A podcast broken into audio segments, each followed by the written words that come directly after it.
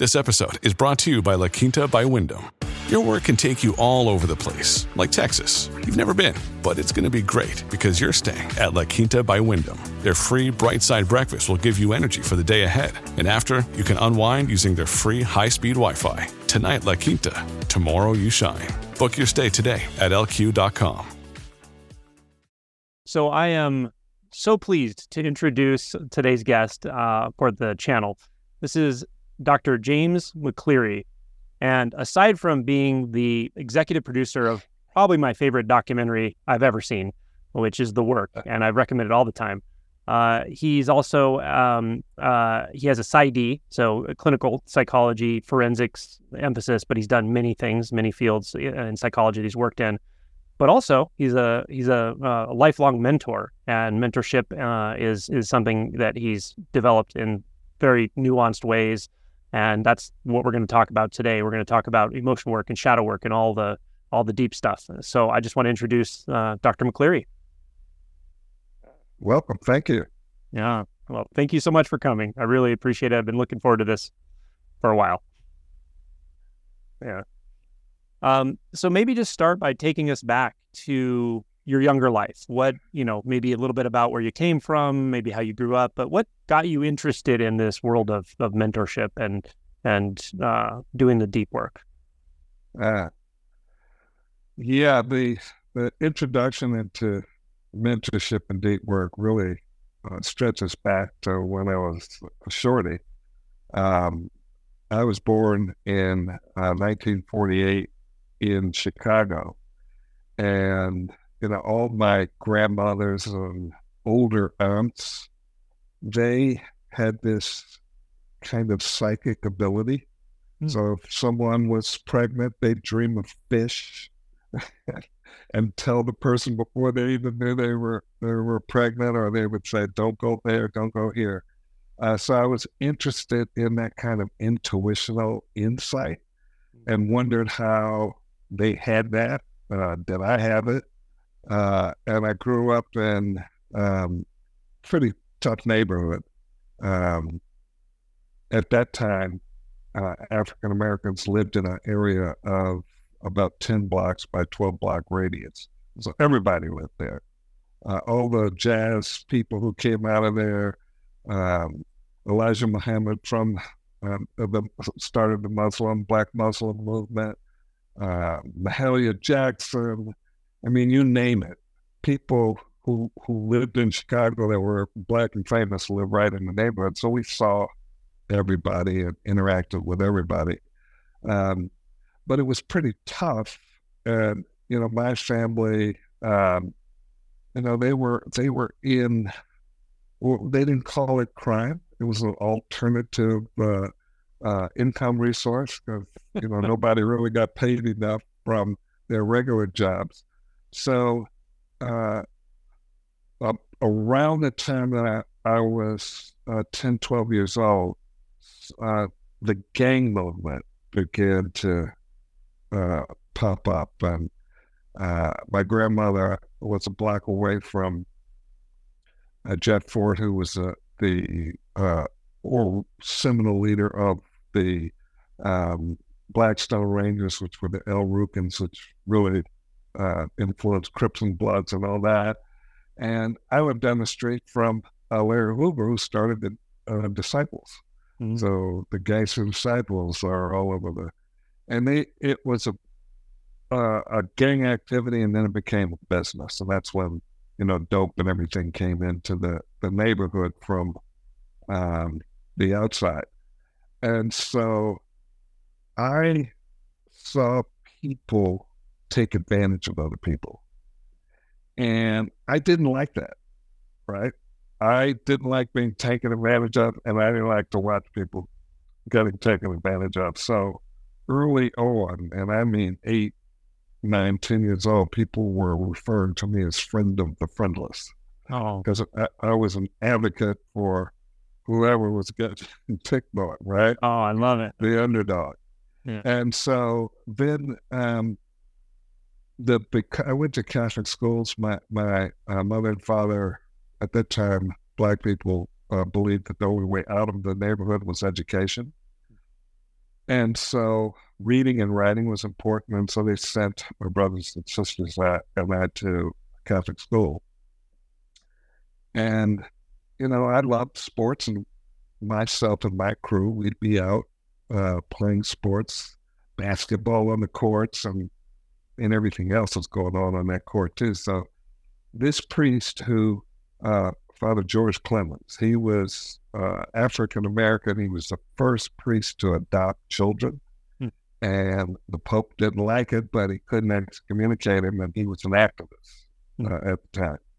And he gave us the key to the gym, gymnasium, and said, You can use this gymnasium anytime you want.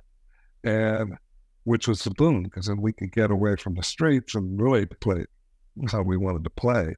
Uh, and his requirement was we'd meet him at the rectory on Saturday morning, and he'd give us an address, and we'd jump on a public transport public transportation. And every Saturday, it could be a nursing home where we would read or do something with older people. It could be a white school and way across town in, in Chicago, and we just sit down and talk with white students All right, It could be anything. Wow. But that's that's what happened uh, every weekend, um, and so I got to see. Well, talking to people, there's a common ground that can happen, and as I got more comfortable with it, more honesty uh, was there and transparency instead of hiding who I was and mm. them hiding who they were. We sort of talked honestly and openly and transparently. Mm. Um, and then somewhere around my 20s, um, well, I had known my wife since I was eight years old. And I caught, you know, a, a case, my last case, which was a pretty big case. Uh, and I was able to go to trial, been to trial twice. I was able to go to trial and, and get it dismissed. Mm. It cost money for that to happen at that time. Chicago was, was a city that worked on graft. So mm. if you paid the right people off and had the right lawyer, uh, you, you could skip through the system. Mm. And she looked at me and she said, it's either the life or the, it's the streets. And so that's when I went back and got my college degree. Um, and then I went to uh, medical school and transferred out of medical school after two years into the law school. Mm. Um, and, you know, graduated with a health law policy emphasis uh, in legislation. And I got a job at a pharmaceutical company. And so I was like an institutional rep, lobbyist. But I was also always tutoring, you know, in the neighborhood or some kind of service work. Mm. And then uh, somewhere around my late 30s, 40s, I got introduced into an intense men's weekend. Um, uh, it's called the Mankind Project. And I was amazed. It was modeled after the rites of passage, indigenous rites of passage. And so it was a deep dive into looking at who I was as an individual and what my my gift was. And maybe really having clarity around that gift and accountability and the responsibility to that gift is where I first kind of learned that with mm-hmm. with an awareness and clarity.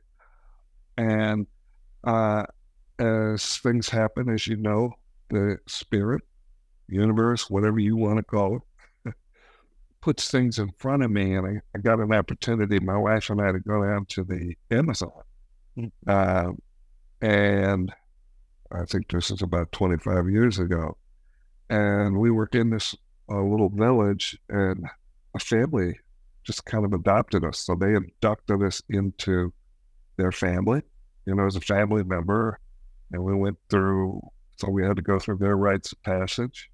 And just for about five years, they just had us apprentice, if you will, in their form of um, healing, basically.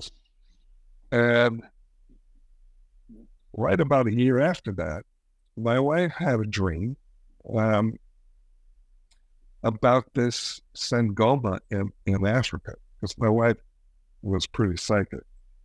And uh, I was doing a lot of men's work and leading trainings.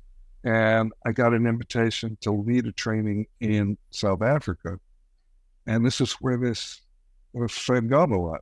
Oh, wow. And at, at, you know, synchronicity, if you want to call it that, we're at, at, at the dinner uh, with the family who was hosting us to be there. And their daughter was there with her friend, and her daughter had just left the Sangoma, chronicling uh, some of the things that he is. He, he's a Renaissance guy, and he just he died about three, four years ago. His name is Credo Mutwa. And he was actually in Sangoma for Mandela and, uh, you know, the ANC. And so we found him and he took us in wow. and adopted us and taught us, you know, the ways of uh, the Zulu uh, healing. And um, so then I brought that back and it, it just became incorporating into, you know, the psychology, this psychology uh, profession that I was also in. Uh, I'm a jack of many trades, as you can tell. and um, I so the heat the, it, in in both the jungle and and, and the um, and in in the bush, and this is even um, at the time we also got inducted into the, Lakota family on the reservation, North Dakota, Pine Ridge Reservation, and we spent about ten years uh, with them, and I I saw that the way they treat people who are off was not to send them to and isolate them to a, a, a special place where you know the conditioning of stigmatism can happen. They explored the gift in whatever, if you want to call it insanity, uh, whatever gift they seem to have, mm. and utilized that gift.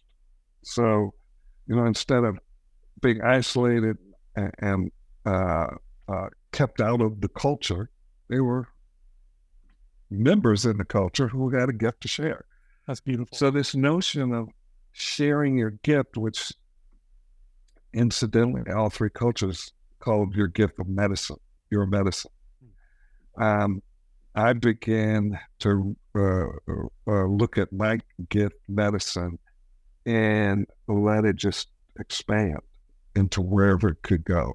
Mm. And so that just took me into uh, alternative schools where there's behavior problems or, you know, jail and prison settings or, you know, with my, I'm a, cons- uh, a business consultant into the boardroom where there's, there's this conflict and, and, and not on, not on the same page. Mm-hmm. And uh, having cultivated these gifts of uh, disarmament, transparency, and a format for speaking the truth so it can be heard, right? Um, it's just where I kind of evolved to. Love it. Man, I have I have so many uh, reflections uh, on everything you just said. There's so much there. Um, maybe I'll start with what you just said, and and that is I suspect when you walk into a, a room, a group of people, aboard, like with this level of experience, this level of clarity in your own, I, I already know you've done your own work very, very thoroughly over and over and over because you're required to to go through all of this.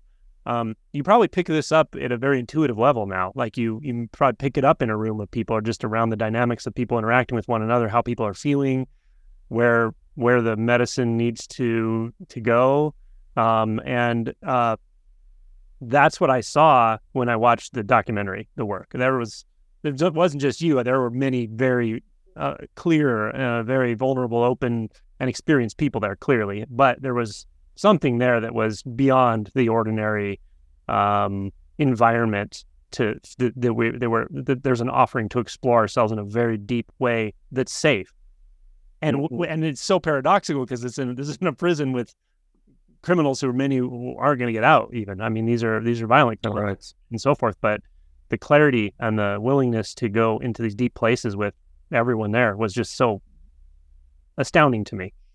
Uh, and that's largely why i've been interested in talking to you. So um, i guess I, I would i would be curious probably hard to summarize in a few bullet points, but what um, what did you glean from these processes, these three sort of uh, native culture uh, processes that, that these may have been around hundreds or thousands of years and been developed in their culture? And what did you glean from that as far as what does that, what what that process has to offer the average person um, or or the suffering person? And I think we're all suffering to some degree when we start looking into this stuff. Uh, is there yeah. is there a few things that someone could take away from what that the value of that? Uh, yeah, a couple of things. One is that uh, what I discovered, and you know, anthropologists, sociologists, psychologists, uh, they agree uh, with this point is that every thought and behavior is connected to a need. Hmm. And so uh, the, the, the verbalization or the acting out is really describing what the need is. Hmm. And just by paying attention and, and, and having a, a, a, a technique to take your judgments and hold them over here. So you're not uh, muddying up the clarity of, of, what's coming at you, feeling, hearing, saying, um, is a way to empathize. So taking the judgment out provides a motivation for wanting to do it versus some interior ulterior goal, right? Mm-hmm. So that motivation to be empathic mm-hmm. and be in empathy with the, with the individual. That's kind of the first thing, right? Yeah. And then once that happens, there is kind of a resonance and an attunement that it, that happens. Uh, the other person recognizes that too. Now they may not be able to call it that, but because I I have this uh, drive to operationalize the unknowable and, and articulate it, right? Yes, yes, uh, I relate. That's kind of how I, I, I put it, right? And so they sense that um, safety and trust just in this energetic thing. If you're paying attention to someone, they appreciate that shit, right? Absolutely. So then the dialogue begins. And from the dialogue, uh, they're actually telling you what it is they have angst around. And just with um, appreciative inquiry questions, right? not so you are this. It is more or less so um, I'm hearing that this happened to you. Do you know why? Can you understand why? And then they can reflect and they say, well, this happened, this, and it leads back to a trail of some seminal wound mm. or some some event, some trauma, you know, yeah. right? And uh, trauma doesn't mean that you got hit over the head with an anvil. It just, you could have a, a, a slight when you were younger. You know, it's snowing outside. You're four years old. You want to go out and play in the snow. So you're on your way out the door with one boot on and coat open and no gloves. And your mother is frazzled because there's no milk. And she's on your baby brother and she yells at you. Well, you don't know that that yell is you're doing something wrong and she has concern, all you know is the person who is the all being in my life mm-hmm. is displeased with me. There's something wrong with me. Right. And that's kind of the beginning of the shame piece. Yeah. Uh, that that starts to happen. Then you build up strategies not to feel that angst. That's Whenever any cue in the environment triggers that. Yeah. And so over time, you get to be an adult. It's a pretty sophisticated strategy. Yeah. But it's actually built on a four year old blanket. Yeah. I, I, I feel you. I, I find exactly this. Um, and I, one of the things I thought to say was, or to reflect on, uh, was the bit about um, I, I, what comes to me is is the phrase I heard a long time ago is people don't care how much you know until they know how much you care. And I've been in environments like with with people just who have been so traumatized, and um, I've had that feedback from them that you know you you care about us, like almost surprised sometimes in a clinical setting. Yeah. And Yes. like, how can I not? You know, um, I want to be available. I, I mean, that's if I have a gift, it's it's I, I it's that willingness to be endlessly available to suffering, and Yeah. you know, and and and get anything I need to get out of the way, um, to to prevent that from happening. Because, um, what else are we here to do, really? You know, what I mean, what else, Exactly. really? So, that that's how I feel about it. But um, but there is, I think there's an importance to seeing the the processes by which these identities get built. You know, these coping mechanisms. We'll call, we can call them identities or alternative identities um, that get built on top. And I agree that underneath all of it, you can get down there. It's it's a hurt child. It's a it's a wounded child. It's a you know it's and they and they come down to very simple needs. The the you know the need for safety, the need Yes. need to understand, the need to be accepted by my parents and also my friend group and my you know, whatever these these very simple needs. And and I think it's beautiful like the idea of getting down to that, finding that with somebody um, in real time. That's spot on. And and the the the the part of the process of doing that is actually using the indigenous parts of a rites of passage. Hmm. So, you know, the first part is the call. So if somebody has an internalized wanting itch, knowing that they should be somewhere, Hmm. then they've heard the call. Hmm. So they're already open, right? And then once that call is is there, the the sensei, the guardian between the safety place in the outside world, is sort of there to vet whether you're going to contaminate the area or not, right? Hmm. Or or how you might do it. Doesn't preclude you from being in there, but how you might do it. So you know, the way our our way is a circle. Yeah. you come you come into the circle with a group of people, right? And you know, it's basic question that starts it off. We use uh, even with my clients, we start off with the pies: physical, intellectual, emotional, and spiritual. So I check in first physically. You know, my knee hurts, or I didn't sleep well, or whatever. Right? It sort of alerts people that you may be off a little bit, or if you got this twitch, it's not about you; it's about them. Yeah. Yeah. And intellectually, what judgments and beliefs and thoughts are running around in my head right now, right? Um, and emotionally, am I mad, glad, sad, or fearful, right? Or whatever shade that is. Mm. And then spiritually, it's how aligned am I with my gift or medicine? Did I miss opportunities to use it yesterday or today? Um, because there's an accountability and a responsibility Mm. to your medicine. Mm. You're responsible for walking around the hologram of it to know its maximum capacity, if you will.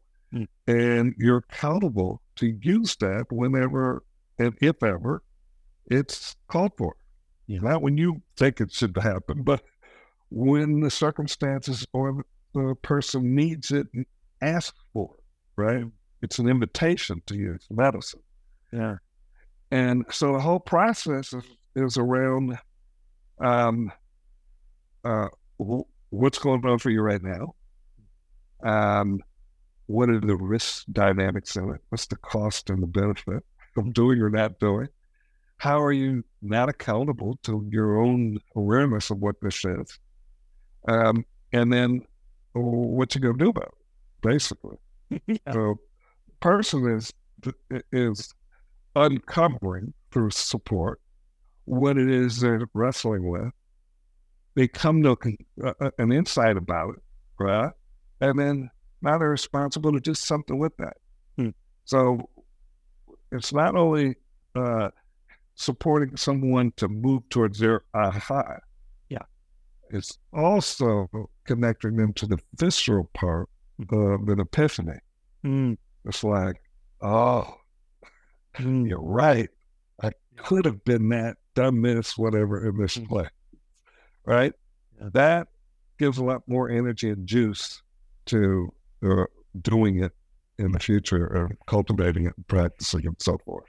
Yeah, I love I love the responsibility part at the end because maybe for some people uh, initially uh, that's maybe very challenging because they're stuck in reactions. But once you start to actually sort of take that responsibility for your own gift, as you call it, which it certainly is, your own medicine, um, there's a certain kind of confidence comes with that. You start to trust yourself and your intuition in a much deeper way, and that's a really nice place to get people to, because Yeah. it's it's integrated already. It's naturally it's integrated in the environment. It's integrated into nature naturally and energetically already, and that's when people start to feel their sort of their life root in a way, you know, um, and Oh, yeah. trust trust themselves. Like if I could if I could help anyone trust themselves in this world do more, you know, um, not their reactions, not their conditioning and all of it, but but their their deep instincts about that they're fundamentally okay. Actually, um, Mhm. that, that- that's such a gift to give people. The other thing I wanted to mention I thought was really fascinating when you talked about the P. Did you say it's P A I S or P E? P for physical. Yep. I for intellectual. E for emotional. and S for spiritual. Pies. Perfect. Okay, perfect. I, I love, I'm sure I'm going to use that. Now, Yeah. um, I I did something. I started doing something a couple years ago at, at my own retreats, and it was just a friend's suggestion, and I just played with it. And I was really amazed at how simple and well this worked. But we would get just get in a circle, and I've done it with ten people. I've done it with thirty people, and instead of talking about stories and narratives and anything else, I just said, scan your body and find a sensation you're feeling anywhere. Very simple. Pressure in my chest, tingling in my belly, warmth in my hands. Just say something, something honest. And then the person next to you will repeat, uh, I heard you say that you feel this in this part of your body, and I feel, and then they would reflect on what they feel. And sometimes it would sort of influence their own sensations. And just go around the circle one time. And I was amazed at the end of how connected everyone felt. People felt Mm. incredibly connected, and they all said they did. Maybe more than when they're talking sometimes, you know, um, because we can also use dialogue a lot of times to go into complicity and keep ourselves a little unconscious about things, um, which is not what happens in your circles. Obviously, the, the point is to open up and go deep. And um, so that leads me to a question I have, and that is not all circling groups are this. They're of course not the same, but I, I would say probably not all are not all as successful. Um, uh, I'm sure yours are, but but I know and I've heard from some people who've got involved in various types of circling that sometimes the dynamics can be dysfunctional even, and then that certain personalities can take over. How do you assure that the group you're in or working with or facilitating stays on track? Is it about Mm. strong leadership and experience? Is it about picking the right people? Is it about stating the boundaries and rules ahead of time, or how do you navigate that? Well, you actually described it. The the technique is to getting people attuned to one another Mm. and have resonance with one another. And as you saw, by the time the circle got around to it, everybody is like in a state of joy, Mhm. basically. Mhm. And joy in the sense of, wow, I feel connected. I don't feel alone. I'm open Mm. to say whatever is happening. So you you you you did there exactly what we do in the circle. Now, once that happens, there is this uh, trust that things they may not ever have said or don't want to say can then be said. Mhm. Uh, and then, if it needs to be uh, exercised, the energy out somehow, then there's some kind of role playing process that occurs, Yeah. right? And it's an invitation all the time. It's never, hey, come on, get here. It's, I have an invitation for you. Hmm. Would you like to try something? right? And the whole step of the way, it's this is what's happening. You, you get you, you see what what it is. Are you okay with this? What? So people are uh, involved and complicit in their own process. Mm-hmm.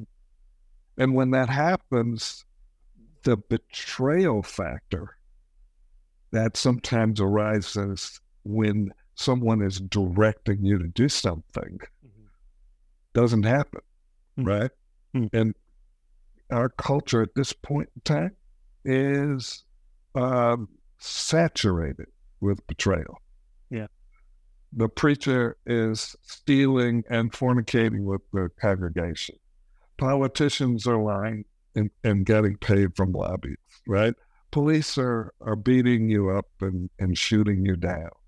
Uh, teachers are, are not listening to you or answering your every children are watching are having this happen and now they got this media reinforcing all that Mhm. and so we've kind of isolated into these different tribal uh, uh, positions Hmm. and that conviction has been rock solid Hmm. that's a way of being safe and secure Hmm. right? Because everything else is too risky. How do how do I know I can trust you? Yeah. Right.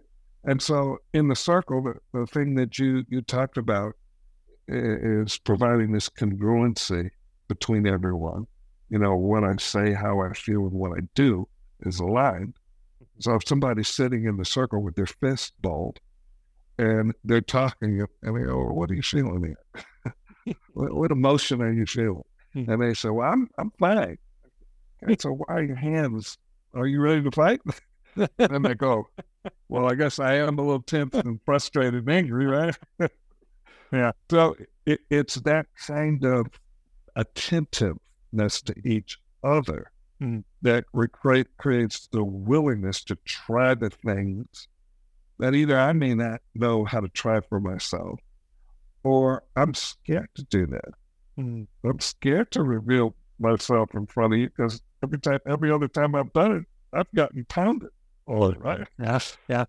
So that's how that happens. It doesn't matter who's in the room, basically. I know we were in the room with, uh, I was in the room with Aaron. I don't know if you met him, but he's one of the, the team that's coming. I know who he is. Yeah.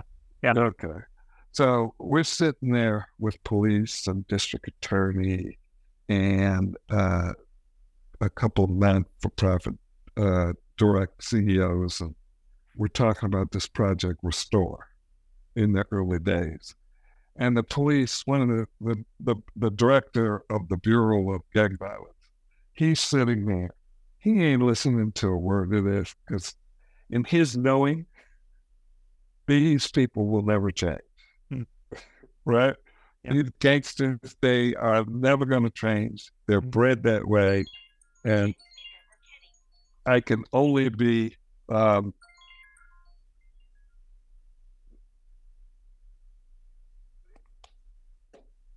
sorry about that. No worries. Um, I can only be um, one way in order to do my job and be safe myself. And so he's sitting over there all closed up, and I'm talking, and he's making all these faces. I just got up out of the room and walked over to him. And I said, Would you stand up for me, please? And he stood up. And he's he's now looking at me in the eye. I said, Would you look at me, please? And I said, Can you trust that I hear your point of view? Trust in your point of view and believe in your point of view? Can you trust that I'm doing that? And he went, Yeah, I guess. I guess. There's no more trouble out of him in the group, Love it.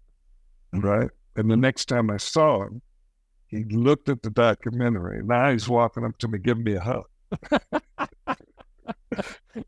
I love it. So shifts can happen just like that. Oh, man, I love it. if I'm willing to re- be rejected in that instant, Mm-hmm. to look like a fool in a circle, thirty high profile people.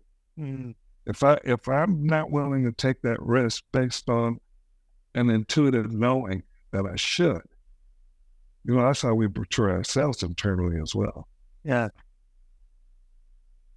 Yeah, the word risk it really rings for me here, and it's interesting. I think of again, I go back to the documentary, uh, but you know, you look at these these men who lived lives of massive amounts of risk, right? Risk to themselves, risk to anyone who came in contact with them sometimes. And yet, if you can channel that and say, let's let's take a different kind of risk here. Let's let's risk vulnerability. Let's risk exploration inwardly and do it in a in an environment that I'll just use the word love because it's love. It's love that allows this to happen. To Right. it's, it's it. That's what it is. That it can be profoundly transformative, and you know zero percent recidiv- recidivism rate from the the circling group on Inside Circle. Zero. Show me any prison where that happens eh, with any group. It doesn't. You know. So that's that's hard facts there, and and um this is it. You know, this what you and I are talking about is was what I'm I've been interested in lifelong. You know, and can function in many different places at different levels. But um, you found the formula in one sense, or you've learned the formula from a lot of people who came before you. You know, and now you're an elder, elder of elders, even. So, um, so if someone is listening to this, oh, you, mentioned an opening, an opening and I, I, I look for that too in people. Um, when and some for me, I, I would use a little different terminology just because of where I came from, but it would be something like recognizing your own suffering, because a lot of times we we have this whole layer of inauthenticity that just says I'm fine, I'm good, I'm fine. I don't I don't feel sadness, I don't feel anger, you know. But anyone around you feels it, you know, that kind of thing, and, Yeah. just touch in and go, wait a minute, yeah, yeah, I do have a lot of doubt. I have a lot of self doubt, you know, self criticism, and so to me that's an opening. Um, but I what do you mean by opening? And someone might be listening to this saying, resonating with what we're talking about, and they haven't found their opening yet, or they don't know, uh, you know, like, I don't know, it's something here, but how do I start to access that in myself? What do I. how do I look inward, or how, what questions could I ask myself to see if this is the, some of the, I want to start doing this work? Yeah, one way is just how how you phrased it. If if you're attuned or you resonate with whatever their suffering is, that's an opening. Hmm. If uh, someone, you know, there's a lot of macro expressions on people's faces, right? So, uh, uh, one really good way is to recognize a macro expression that conveys uh, an emotion. Like people are they're they're they're emotionally touched without even knowing they're emotionally touched because they, they've ignored and suppressed it, right? But the body is never going to lie. Mm, So even the body may suppress full blown tears. It's not going to suppress a misting over mm, right? And if I see that misting over, I might go ask, "What happened just now? What, what were you feeling? Were you thinking anything?"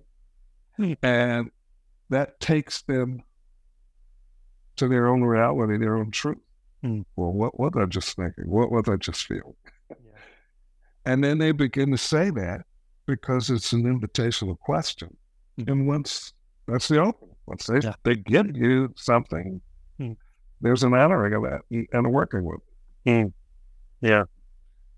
Yeah. Yeah. Just a simple reflection on emotion. What are we feeling? What are you feeling? What am I feeling? Um, we we are i think we're conditioned in a lot of our habituated patterns to not emote or to hide what we're feeling or to be right. embarrassed about feeling um, especially emotions like shame guilt resentment helplessness. These are pretty deeply buried usually. Uh, but they're a gold mine when you're finally willing to touch in you know to, to, to that human innocence the helplessness and and all of that you know. It's it's where we all connect in a way you know. So Yeah, when we first started uh, uh, doing the processes inside in prison, uh, rage was always the first one that happened. Mhm. And we would take somebody and put them up against the wall and put a mattress in front of them. And there'd be about 10 of us holding the mattress. Yeah. And I mean, you're talking about people with arms that's big. Sure. Yeah. It, it, that emoting all that rage, once that was all expired, you know, realizations about sadness Mm, uh, came up. And that sadness might have been a way of them understanding their own shame pieces. mhm. You know, so that started coming out, right? Yeah. Once Yeah. the, the armor was down, um, the person's left with just relating. Yeah. You know, the rage thing is fascinating. Anger is a fascinating emotion to me because it's it's all about boundaries. And someone who has massive amounts of built up rage, I know where that comes from. I can you know I can feel it in them, um, and and I hope that anyone could connect to that at some point because that was you having your boundaries crossed or totally violated again and again and again. But you were not in a, situation where you could protect yourself. You maybe you were often a child and that gets buried, buried, buried. But to give people an outlet to actually just really let their body feel that in a safe space, I mean, that's a huge that's a huge gift because what otherwise what happens is it gets channeled into coping mechanisms that are not particularly you know, helpful for that individual or people, other people. Um, that's beautiful. Yeah. Yeah. And and what you just described was, you know, it, you know, i- i- in a way that we I can articulate it is the four major emotions are, are uh, uh, portals into archetypes, Mm. and those archetypes have a behavioral mechanism, right? Mhm. So the warrior holds the boundary, and it is through that energy of you shall not pass, anger, right? Yeah, yeah. But it, it's a purity. It's a polar purity. anger. And uh, so if someone's angry, then we know it's a boundary issue. If someone's sad, we know that there was compassion withheld and there was a loss that was never reconciled.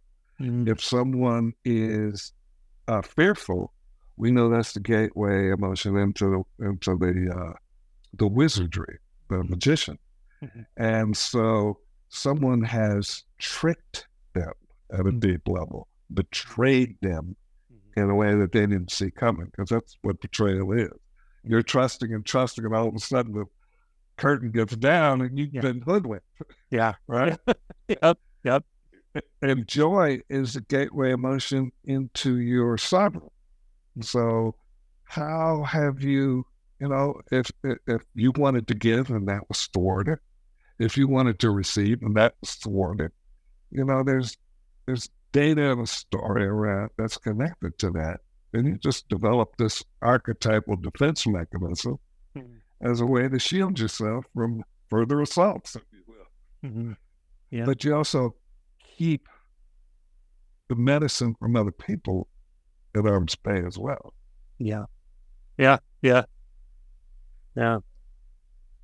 That's a So those are some of the techniques, you know, that can be articulated around, you know, the stuff we we normally don't have a structure for to Mhm. speak about.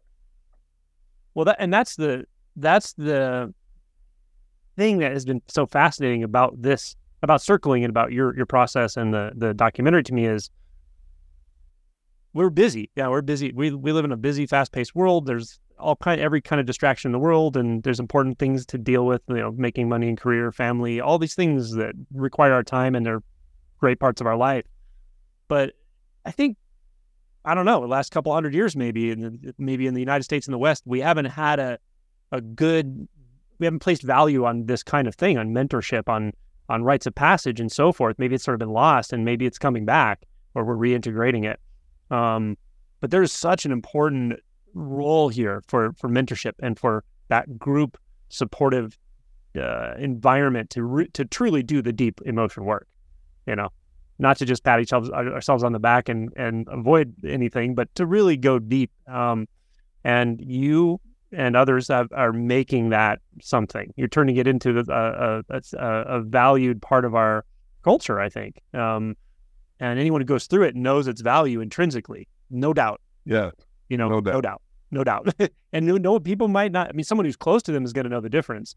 But you could walk past them on the street, you may not know the difference. But to the internal experience is night and day between living a life of massive emotional repression and being in your head all the time and in reactions all the time and not even knowing it and being actually connected to everything.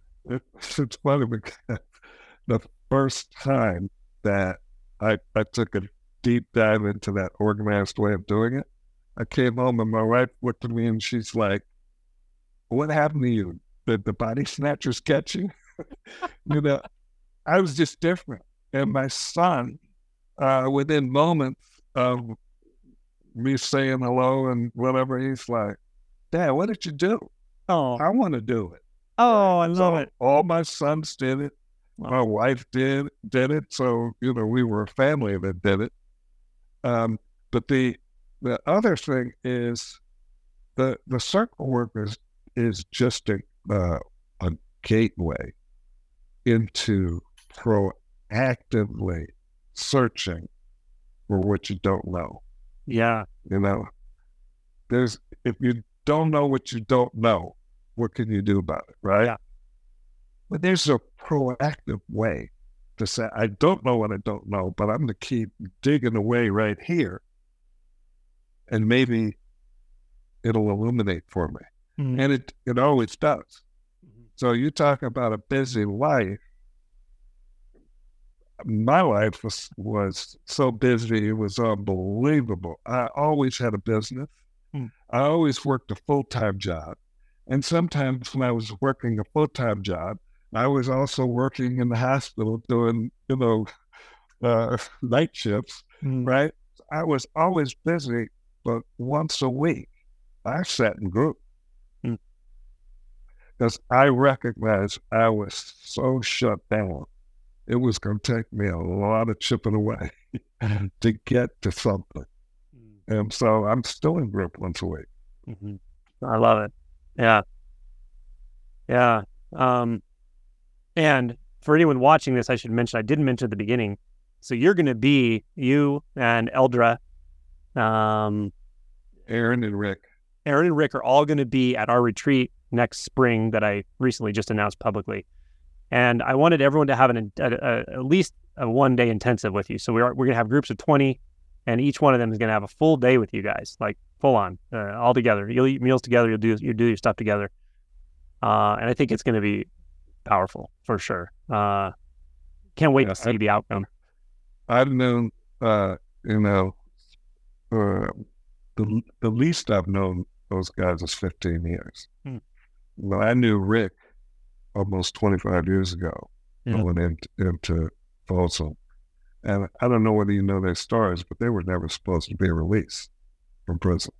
I, I, I picked that up and one one of them mentioned it during the in the documentary. Um, yeah, They they all had life, Mhm. and on top of that life, some of them had like two two hundred fifty years. Hmm. And from them doing the work every week, Mhm. the parole board started to see them differently. Mm. So that, that's why there's 0 Mhm. recidivism. love it. people work on their on themselves to the point where they just won't do what they used to do. Mhm. There- there's no value in it. There's No, value it wouldn't make somewhere sense. Wouldn't make sense. Yeah. Exactly. Um, maybe I, I am curious a little bit because I, I I heard I think I might have heard this in an interview, but it was when uh, was it the chaplain of New Folsom Prison thought of putting it together a circle group, and they kind of came to you. And what was your reaction when they said, "Hey, we want to do this inside a prison"? Well, there was there was a guy who was a pen pal. Uh, they pull it back and forth with this guy named Pat Nolan, who actually was the guy that said we got to do something different. There was a riot in 1996, and everybody was locked down, and he just knew that it had to be different. So he walked around the yard. Uh, he, t- he talked to the chaplain and said, "Can we use the the, the chapel because it's two places in prison and in neutral. Mm. They have visitation in the in the chapel, mm. in the chapel, and he made it so that he could pull these guys out of the cells on his maps. Where are you going? What's going on? And all these shot callers from these different gangs, from we're talking Aryan Nation, uh, Black Guerrilla Family, Crips Bloods, Norteños, we, everybody, these leaders would be in the chapel with uh, this guy, uh, uh, Don, um, and the chaplain, and this guy named Rob, who was teaching poetry in there, who's who's an ex-convict. And I had known Rob from doing, he'd been to Africa doing work. And so we had a commonality about that. So I knew him. And uh, when this guy Pat said we got to get a circle together and we we got to come together, uh, Rob asked me if I would come in there and help him because I have had a lot of experience with tribal uh, circle, and so we organized this thing and still going. Love it, absolutely love it. Um, I also wanted to say I I, uh, I thought that the way you put it, uh, the circle this process is a is an invitation to start to uh, do this as an ongoing or proactive investigation into. I think you said what you're not seeing. yes. Yeah, and, and and and that's that's what this comes down to. It's it's I can't think of the quote right now, but Jung had a quote about the shadow, and he said all transformation occurs in the shadow, not in the light of day. That's where you go. Yeah. You know, and is it scary? Yeah. Is it disorienting? Yeah. Uh, is it, you know, does it take work? Does it take going through emotional barriers? Absolutely. But what else are you going to do? Like that's what you're here for. That's the hero's journey in, in, in my opinion. Uh, yes. And, and, uh, and I agree with you. It, it, it's like find your way, whether it's through circling or whatever it is, but at some point it becomes so alive in you that it's you're doing it all the time, every day, one way or another. It's that I feel it. You know, uh, how mm-hmm. how can I be more open? How can I reach people who were in, even in more difficult situations and circumstances and more traumatized? And um, it always comes back for me. It always comes back to love, really. Um, you know, not not not um, not conditional love, not and almost not even a personal love, but just a a love of, of the of the process itself, of the openness, uh, of the archetypes that are here to help us and guide us, and the traditions, all of it. Yeah, you know, yeah, yeah. It's um, uh, well, I kind of I, I just blanked out. yeah, there's, this proactiveness. Uh, you, I know what it is now. You spoke of the shadow. Hmm. So uh, the way I operationalized understanding the shadow was that you have this medicine, the misuse of it is is the shadow. Hmm. And um, anytime uh, I'm in shadow, it becomes more about me than the we. Hmm. And so that's kind of my gauge. If it's becoming more about me, then I know I'm slipping in the shadow. Mm. If if it's about we, then I'm actualizing my medicine. Mm. As long as that doesn't turn into a me, yeah. At that point, I'm enabling or becoming a martyr. Sure. right. Yeah, absolutely. Yeah. Yeah, I agree with that for sure. And it's it's a really simple and good litmus test. And I've just found over the years, uh, the more I sort of lean into what we're, we're calling the medicine or the the the ability that any human being has to serve and however, whatever capacity that is for them. The more I lean into that, the more natural, effortless, peaceful, honest, authentic everything feels. and yeah, that's that, you know. So I, I gotcha.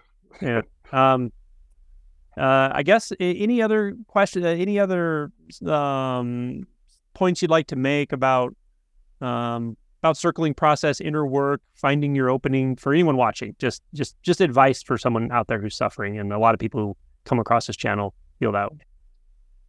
Yeah, I, I don't know if I could give advice, but I, I would say if you have an itch to read something, read it. And if you're moved by that, find a place where like people, you know, so it's just group stuff. You sit in a circle with people, uh, they're going to bounce things out. You're going to, some will resonate, some will not. And if you want to go deeper, there's lots of groups that are doing deep work, right? And you probably know quite a few of them. Uh, if it's women, there's the her, there's women within.